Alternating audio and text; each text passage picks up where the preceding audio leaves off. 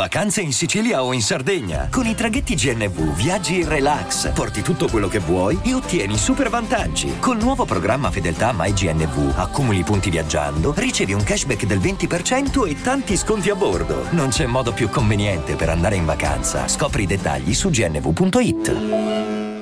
MES, Eurobond e Recovery Fund.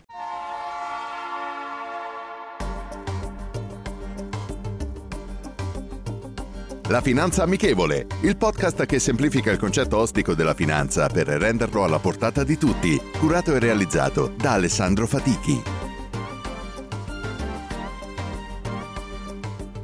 Buongiorno e benvenuti ad un nuovo episodio della Finanza Amichevole.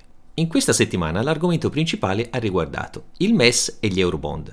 Cerchiamo di fare chiarezza specificando le differenze. MES è l'acronimo di Meccanismo Europeo di Stabilità ed è un'organizzazione composta dai ministri finanziari dell'area euro e da membri nominati dal direttivo, meglio conosciuto come meccanismo di aiuto del Fondo Salva Stati.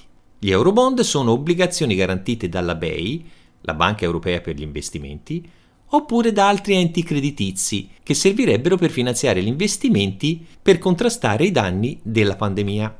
Per quanto riguarda il MES, ogni Stato riceve il prestito che poi deve restituire alle condizioni che sono state stabilite al momento dell'erogazione. Gli Eurobond, essendo obbligazioni, vengono emessi a condizioni stabilite e il debito viene ripartito tra tutti i paesi aderenti all'Unione Europea.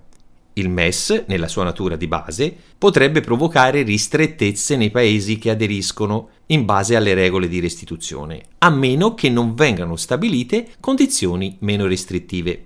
Gli Eurobond, essendo il debito spalmato su tutti i paesi, avvantaggerebbe i paesi più deboli.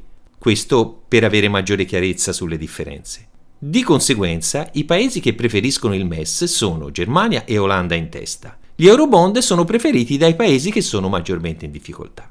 Il MES prevede che gli aiuti siano finalizzati alle spese inerenti all'aspetto prevalentemente sanitario, ospedali, ricerca, materiale sanitario e quant'altro. Gli eurobond ad un più ampio raggio. C'è inoltre una terza ipotesi, che sono i recovery fund, che potrebbe essere collegata agli eurobond. Il Recovery Fund è una sorta di fondo dove ogni paese attinge per le proprie necessità per poter contrastare la crisi economica causata da questa pandemia. La liquidità necessaria per costituire questo fondo verrebbe fornita mediante l'emissione di obbligazioni a loro volta garantite dall'Unione Europea. Questa soluzione è quella maggiormente caldeggiata dal governo francese e che ottiene gradimento dagli stessi paesi che spingono per avere gli eurobond. Personalmente ritengo che questa terza ipotesi potrebbe essere una delle migliori per poter rilanciare l'economia e soprattutto ripartire per una vera Unione Europea. Nei prossimi giorni sapremo quale strada verrà adottata definitivamente, sperando che sia la soluzione migliore per poter risalire la china il più velocemente possibile e che crei i minori contraccolpi nelle varie economie e nel tessuto economico e sociale del nostro paese.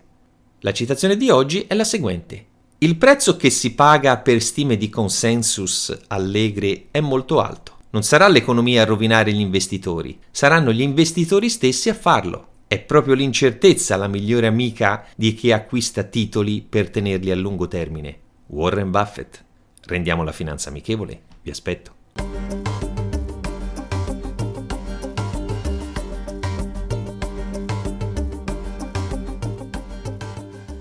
I'm Sandra, and I'm just the professional your small business was looking for. But you didn't hire me because you didn't use LinkedIn jobs. LinkedIn has professionals you can't find anywhere else, including those who aren't actively looking for a new job but might be open to the perfect role, like me. In a given month, over 70% of LinkedIn users don't visit other leading job sites. So if you're not looking on LinkedIn, you'll miss out on great candidates like Sandra. Start hiring professionals like a professional. Post your free job on linkedin.com/people today.